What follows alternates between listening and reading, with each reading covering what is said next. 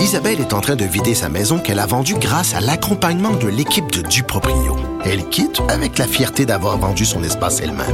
Duproprio, on se dédie à l'espace le plus important de votre vie. Un message d'Espace Proprio, une initiative de Desjardins. Le, commentaire de Mathieu Boccoté, dépensé pas comme les autres. Ah, pauvre Mathieu, ça va être le confinement, tu vas être obligé de rester à la maison puis de lire des livres. Pauvre toi. Bah. Ben, ça, c'est pas si mal, franchement. C'est-à-dire, euh, la lecture comme programme de vie, je m'y suis fait depuis à vrai 40 ans et c'est franchement pas si mal. Là où j'ai quelques réserves, je le confesse, c'est sur l'idée du couvre-feu, que je trouve un peu absurde par rapport à la société québécoise. C'est-à-dire, on a ici un couvre-feu qui s'appelle généralement janvier et février. Ça s'appelle moins 20 ça s'appelle l'hiver. Et dans les circonstances, si les commerces sont fermés, si les restaurants sont fermés, si les bars sont fermés, si tout est fermé, eh bien, le couvre-feu devient une espèce de, de mesure symbolique qui est censée confirmer la gravité de la situation, mais qui, dans les faits, risque d'avoir un effet psychologique plus carcéral qu'autre chose. C'est-à-dire, on, euh, tout est déjà fermé. En dernière instance, c'est quoi? C'est la liberté de prendre une marche à 20 heures le soir euh, quand il y a un peu de quand il fait un peu moins froid qui est compromise. C'est là qu'il y a un espace de contamination véritablement. Non, non, je pense que je mets Mathieu, je pense que s'ils font un couvre-feu, c'est parce qu'ils soupçonnent les gens le soir de se visiter les uns les autres puis d'aller souper chez les uns chez les autres je comprends parfaitement cette idée. C'est-à-dire, je. C'est pas, c'est pas le gars qui sort avec son chien qui fait caca, là, qui, non, mais le, non, mais ça, je comprends bien, mais le fait est qu'en ce moment, il y a, il y a ces, il y a, manifestement ceux qui s'entêtent à ne pas respecter les règles, mais j'ai l'impression que pour beaucoup, beaucoup, beaucoup, beaucoup de gens, eh bien, euh, on est dans une situation où c'est une petite liberté minimale, la liberté de prendre l'air, en fait, qui sera compromise dans les circonstances, surtout, puis ça, là-dessus, c'est que là, on voit que la situation est grave. Personne conteste ça le système euh, de santé pourrait craquer. Je ne sais pas s'il va craquer, mais il pourrait craquer. Il n'y a pas de doute là-dessus. Il y a des gens qui ont des comportements irresponsables. Il n'y a pas de doute là-dessus. Tout cela est vrai. Donc, j'ai l'impression que là, ce que le gouvernement sait faire dans les circonstances, c'est confiner, confiner encore plus fort, confiner toujours plus. On peut le comprendre. Mais là, j'ai l'impression que la dernière étape du confinement possible, c'est le couvre-feu comme, comme euh, je dirais, arme atomique symbolique. Appelons ça comme ça. Et j'ai l'impression qu'il veut montrer qu'il va frapper fort. Il veut frapper les consciences, il veut frapper les esprits. J'ai l'impression, quant à moi, que le bon sens dans les circonstances ne se range pas avec lui et que bien des gens qui sont pas le début d'un quart de huitième du monde, complotistes ou covidio ou dissidents par rapport à la crise, qui veulent juste être des bons citoyens, il y en a beaucoup qui se demandent est-ce que c'est c'est pas le geste de trop qui, se voulant tout puissant, révèle une forme d'impuissance? Écoute, je, te demande, je te pose une question là. Euh, euh, mettons là la décision d'imposer un confinement, c'est quoi le pourcentage euh, symbolique selon toi là-dedans? C'est-tu 80% symbolique ou ça va avoir, ça va avoir vraiment de l'effet ou c'est plus un symbole? Ben, le confinement. le couvre-feu, excuse-moi, le couvre-feu.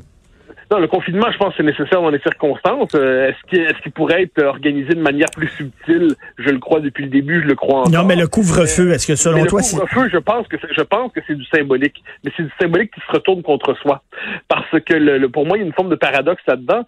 C'est-à-dire, je, comprends si on est en, France, si on est, euh, je sais pas moi, au Brésil, si on est euh, dans, en Italie, dans des endroits où les gens, où finalement, en, gros, la vie peut se passer à l'extérieur de chez soi, je peux comprendre où les gens vivent beaucoup plus dans des grands blocs, euh, c'est moi le modèle nord-américain de la propriété individuelle, je, peux comprendre que ce soit une mesure qui s'impose de manière circonstancielle, mais quand on s'intéresse à, la vie de cette société particulière installée dans la vallée du Saint-Laurent, alias la nôtre, euh, j'ai l'impression que c'est une mesure inadaptée à notre notre contexte, vraiment notre climat.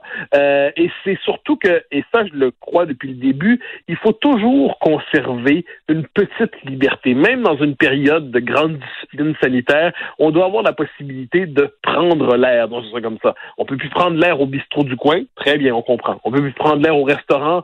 oui, on a compris, il n'y a pas de souci. On peut plus prendre l'air au... Là, on peut faire la liste. Si on veut plus prendre l'air à l'extérieur de chez soi minimalement, c'est là que j'ai l'impression qu'on va, euh, à la rigueur, et là je, je spécule, euh, à la rigueur, s'ils l'appliquent, est-ce qu'ils doivent contrôler les automobiles, c'est une chose, mais contrôler le marcheur du quartier. Euh, moi, je, redoute la fin où Pépère et mes mères qui sortent Milou se font contrôler par, euh, par le sergent Bigra. Je veux dire, euh, il y, a quelque chose à travers ça qui me semble ubuesque. donc oui, peut-être les contrôles de voitures. Bon, si on doit aller jusque-là, parce que moi, je, je demande quand les règles s'appliquent, je les respecte, mais si on doit aller jusque-là, est-ce qu'il n'y a pas des clauses minimales pour les marcheurs de quartier? Je ne sais pas comment l'appliquer parce que tout ça me semble déjà déjà euh, exagérément contraignant, mais est-ce qu'il n'y a pas des clauses minimales pour assurer la possibilité de prendre l'air pour chacun qui peuvent être conservées à travers tout ça? J'ai l'impression qu'il va falloir faire preuve de discernement dans tout cela. Mais c'est intéressant parce que si Mathieu Bock-Côté se pose des questions sur l'utilité du couvre-feu alors que tu es un gars responsable, que tu es un gars qui a le sens du devoir, etc. Parce que là, je te parle et tu es en train de j'ai l'impression de parler à Adrien Pouliot, euh, chef du Parti conservateur du Québec, qui me parlait tantôt et qui disait à peu près la même chose que toi sur le couvre-feu. Donc, et Dieu sait que tu n'es pas dans la même sphère idéologique qu'Adrien. là. Je suis pas très libertarien, puis pour vrai, je, je, suis pas moi là-dessus, je peux pas partie. Je, regardais ça ce matin un peu. Je confessais quelques réserves sur le, couvre-feu dans ma chronique, et là je voyais dans le journal, puis je voyais deux types de réponses. Euh, d'un côté, on en avait qui disaient, ben ça y est, vous rejoignez les complotistes. Bon, alors là, cette notion commence à être exagérément étendue. Je dirais avoir des réserves sur le couvre-feu, c'est être complotiste, c'est comme défendre la laïcité, c'est d'être d'extrême droite. Bon, ok, on a compris le principe là. Et puis de l'autre côté, euh, il y, a, y, a, ceux qui nous disent, eh bien, vous voyez bien, c'est quoi la machine qui se déploie Et là, c'est pour nous contre. Non, non, non, c'est pas une machine qui se déploie. Je pense que c'est une situation étonnable difficile à gérer. Je pense que des mesures de confinement sont nécessaires dans les circonstances, même si manifestement ça fonctionne pas aussi bien qu'on le souhaiterait, mais globalement, l'esprit qu'il faille traverser cette crise sous le signe de la discipline sanitaire, je pense que ça fait partie du gros bon sens là-dedans. Euh, qu'on soit obligé de se restreindre significativement, ça fait partie du gros. Tout, tout ça fait partie du bon sens. Mais moi, j'ai tendance à me dire qu'il faut, faut, toujours, dans toute, quelle que soit une circonstance, une idéologie, un discours, une religion, une doctrine, une crise, quand sais-je, faut toujours une toute petite porte de sortie pour prendre l'air mentalement. Et là, physiquement. Et j'ai l'impression. Est-ce que, tu trouves qu'il va avoir un prix euh, à payer, un prix politique à payer? je, crains depuis un bon moment. Ça, mais ça, jusqu'ici, j'étais, euh, ça s'est pas confirmé. Donc, c'est une crainte qui, euh, qui pour l'instant était peut-être exagérée. Je crains toujours la mesure de trop qui va entraîner un, décrochage de la population. Là, cela dit, la situation des hôpitaux est telle que tout le monde comprend qu'il y a quelque chose à faire de plus, disons ça comme ça. On pensait que quelque chose, quelque chose à faire de plus, c'était le retour au confinement généralisé. Puis on l'avait compris, c'est-à-dire euh, malgré l'exaspération, j'ai l'impression que, sauf le, le, le, pourcentage résiduel de la population qui refuse tout, là, globalement, j'ai l'impression qu'on a accepté ça. Mais je, je redoute toujours la mesure où le monde va se dire là, franchement, ils vont trop loin.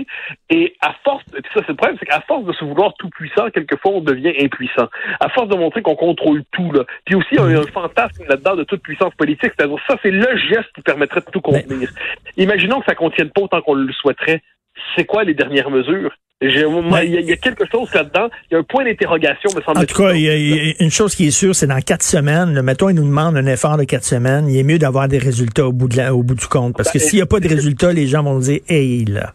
Est-ce que tu dis fondamental, je crois là-dessus, c'est-à-dire moi, je, ça je le vois, la parole du gouvernement ne, l'engage plus. Ça, on le sait depuis les 28 jours, hein, c'est-à-dire c'était les, les, 28 jours, moi, moi dès le début. je, je, suis même pas là pour en faire le reproche sur le mode euh, vous nous mentez. C'est pas ça l'idée. C'est que là, il se sent obligé pour faire endurer l'effort de marquer un horizon mais nous savons désormais que cet horizon est purement arbitraire, qui peut être conduit, que rien de tout cela n'est stable. Et c'est pour ça que moi j'en suis arrivé à cette conclusion que tant que la vaccination massive n'aura pas eu lieu, eh bien les, les espaces de liberté à ben, reconquérir seront absolument dérisoires. Mais, mais c'est ça là, donc l'étape qui peut pas manquer là. Tout à fait, non, non. Ben, tout à fait. Et là, et là, ça traîne malheureusement. Et les gens sont prêts à faire un sacrifice, mais il faut que de l'autre côté, le gouvernement digue sur la vaccination. Merci beaucoup, Mathieu. Bonne journée. Euh, j'invite les gens à lire, bien sûr, ta chronique sur euh, le vaccin et le confinement. Bonne journée. Bye bye.